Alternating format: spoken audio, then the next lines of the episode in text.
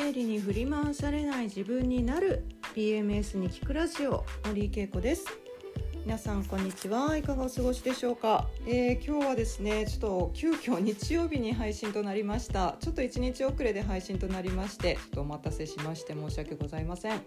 えー、暑いですね。皆さんいかがお過ごしでしょうか、えー、もう本当に毎日毎日もう各所35度とかねもう本当にそれ以上になっているところもあるかと思うんですけども本当にこれあの地球環境の変化で起きていることなのでこれからますますひどくなっていくと思うんですよね。ね。ですのであのもう環境を変えるっていうのは難しいことだと思うんです。ここまで進んでしまったことは。ですのであのもちろん自分たちにできることですよね。あの環境保全の方も力を入れていかなきゃいけないですけれども今この現状で自分の身をどうやって守るかっていうところですよね。あの本当に我慢しないで涼しいところに行くだったりとかクーラーをつけるだったりとか、えーそうですねあの水分をしっかり取るだったりとかでそれだけではなくてしっかりと休養も取るということですねあの暑さにさらされた細胞っていうのは非常にこう弱りやすい状態になってますのでしっかりとこう休養を取るというところ体にこう負担がかからないようにしっかりとこう休むっていうところも意識していただきたいなと思います。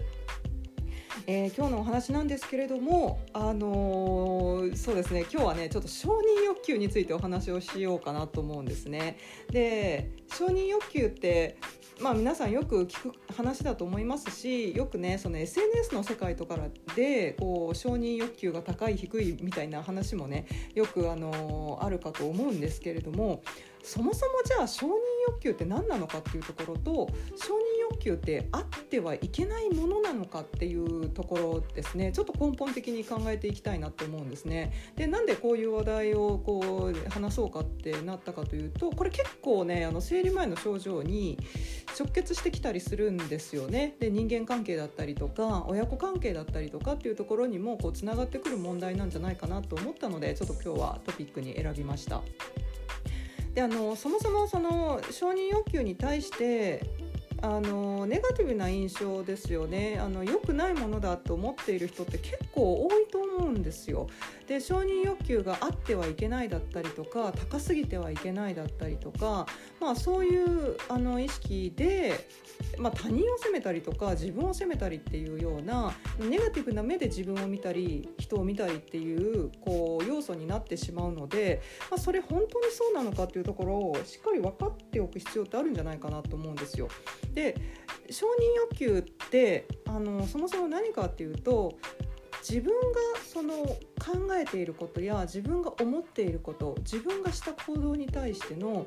共感を求めるっていうところだと思うんですね。で例えばまあ子供だったら今日これをやって自分がすごく楽しかった。それを分かってほしいってお母さんにそれを言いました。そしたらお母さんが「わあすごいそれ楽しかったんだね。よかったね」っていう形で自分が楽しい嬉しいと思ったことを誰かが一緒にそれを共感してくれる。あそれは嬉しかったね。楽しかったね。そうすると自分が感じていたことだったり自分が思ったことを受け入れてもらえるっていう気持ちが自分をとってもこう満足させるものなんですよね。でそれがその承認欲求が満たされるということだと思うんですね。であのー、それがですね例えばあのまあ、自分がいいと思ったことだったりとかこれをこうやると嬉しかったとかそういったことを、まあ、否定されるですよね。例えばこれをやって楽しかった。あそうなんだ。不運だったりとか、あのまあ、誰かが喜ぶかな。私はこれをしたら誰かに喜んでほしいなって思う、まあ、その行動に対してその喜んでくれなかったっていうのは自分のその思いとか行動に対しての共感を得られなかったっていうことでそこで自分のその欲求というものが満たされないということになってきますよね。でこれがまあ承認欲求のその根本だと思うんですその共感してもらえる分かってもらえる理解してもらえるっていうとこなんですよね。でじゃあその承認欲求ってそもそも持ってちゃいけないものかっていうとそうではないということが、まあ、あのここまでのお話だけでも分かると思うんですよ。で承認欲求っていうのはもう欲求というものなので持っていて当たり前のものなんですね例えば食欲という食に対する欲求だったりとかあのそういうその自分自身に宿って生まれてくるものが欲求ですよね。でその欲求の度合いっていうのが結構こう人それぞれその欲求の度合いっていうのが違うというだけでその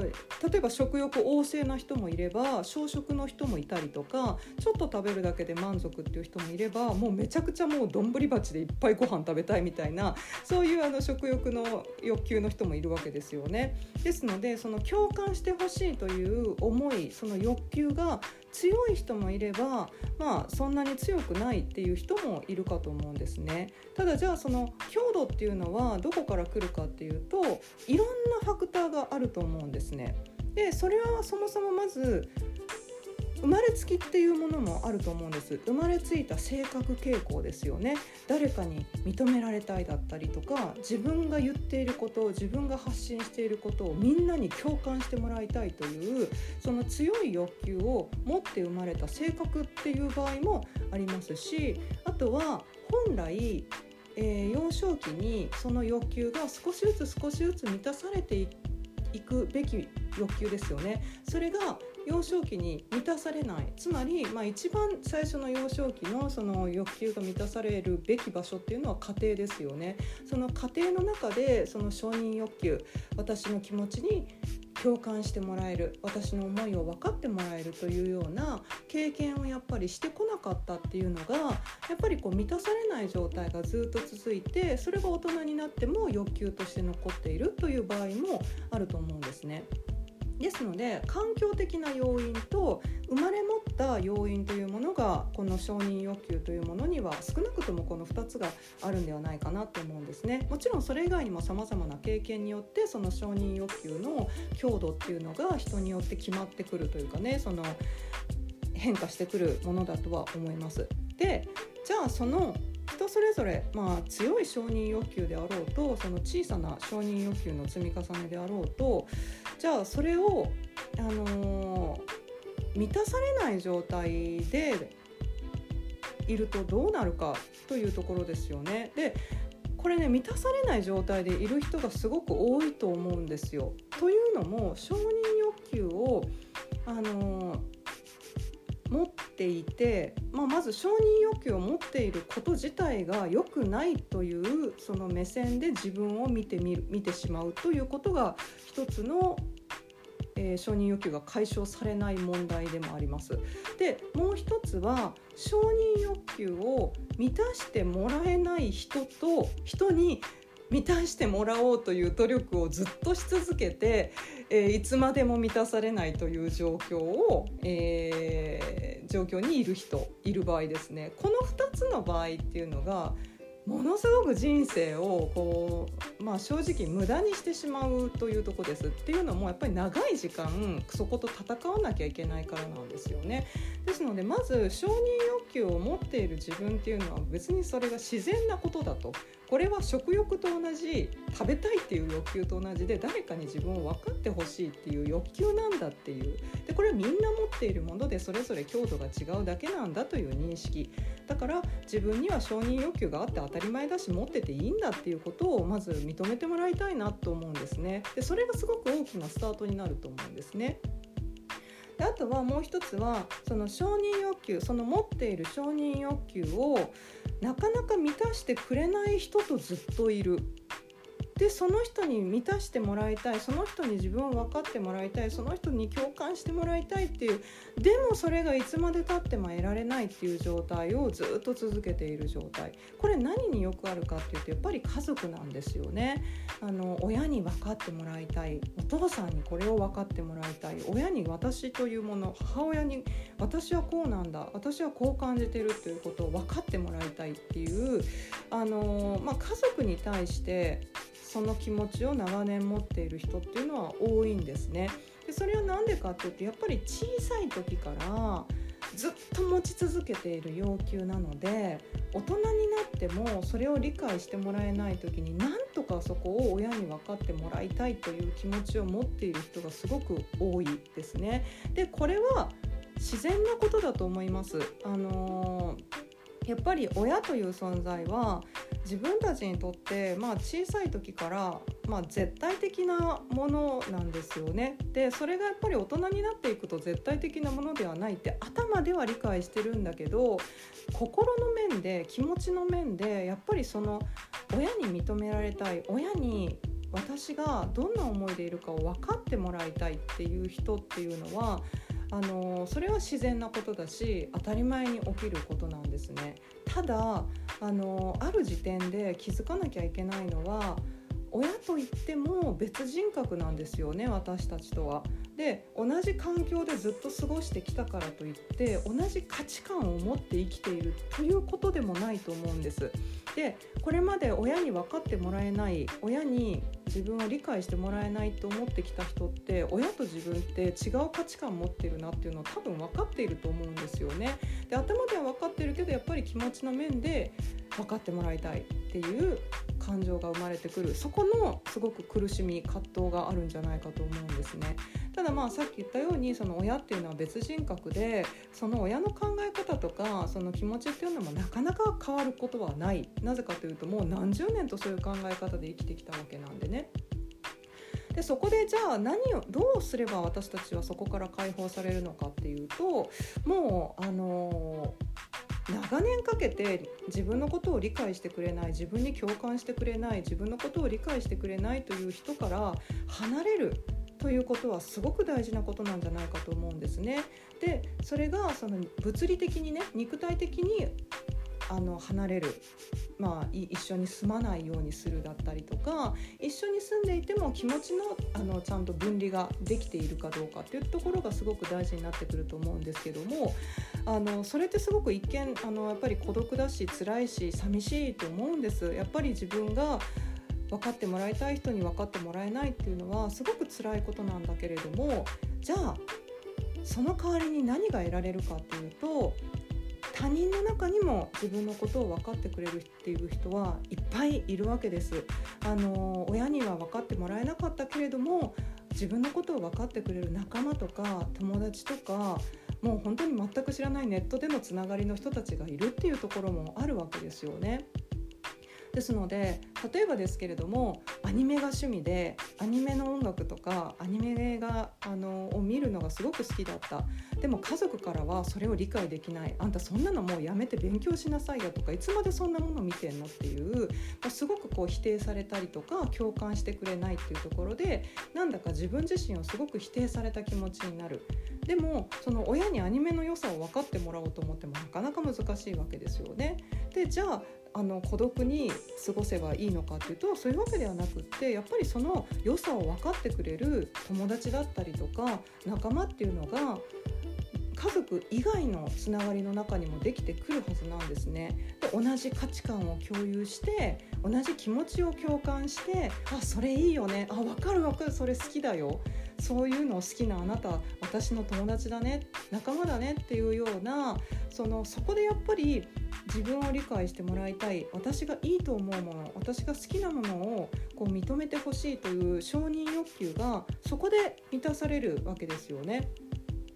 ですのでその家族以外のところでその承認欲求を満たしていくというのもまあ大人になっていけばそういう選択肢もやっぱり、あの増えてくると思うんですね。ですので、まあ、そういう感じでその承認欲求というものをまず自分の中で否定しないということで自分にが認めてほしいと思っている特に家族とか親というところにその承認欲求が満たされない共感してもらえない理解してもらえないという場合はそれ以外外のところにそのあなたを認めてもらえるチャンスっていうのは絶対あるんだよというところを本当にあの忘れないでいただきたいなと思うんですね。まあ、自分をまず諦めないというとこですね。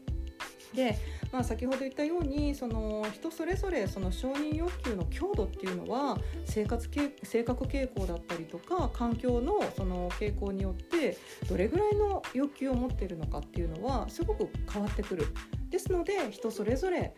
YouTube で発信したり SNS で発信したりしながら自分に共感してくれる人をこう増やすというかね、えー、感じて生きていくというような方法をとっている人もいるということなんですね。ただそれを私たちが全部しなきゃいけないかっていうとそういうわけではなくって本当に小さなコミュニティの中でそれを満たすこともできるし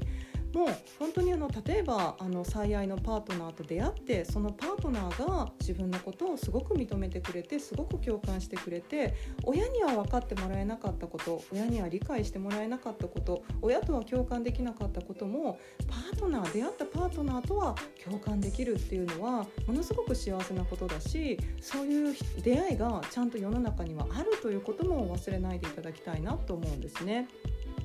ですのでその承認欲求っていうものを花から否定するということが全ての苦しみの始まりだと思うんですね。ですのであ承認欲求が私にはあるんだ。お腹が減った。っていう食欲と同じなんだじゃあそれをお腹が減ったらご飯を食べて満たすように承認欲求があるということは私のことを分かってもらう人と出会って話をして理解してもらおうという気持ちっていうのは当たり前にあっていいことだっていうその本質を知っていただきたいなと思うんですね。でそれがやっぱり満たされないのが幼少期に起きやすいんですけれどももうあの大人になったらそこは本当にあの、まあ、頭で理解した通り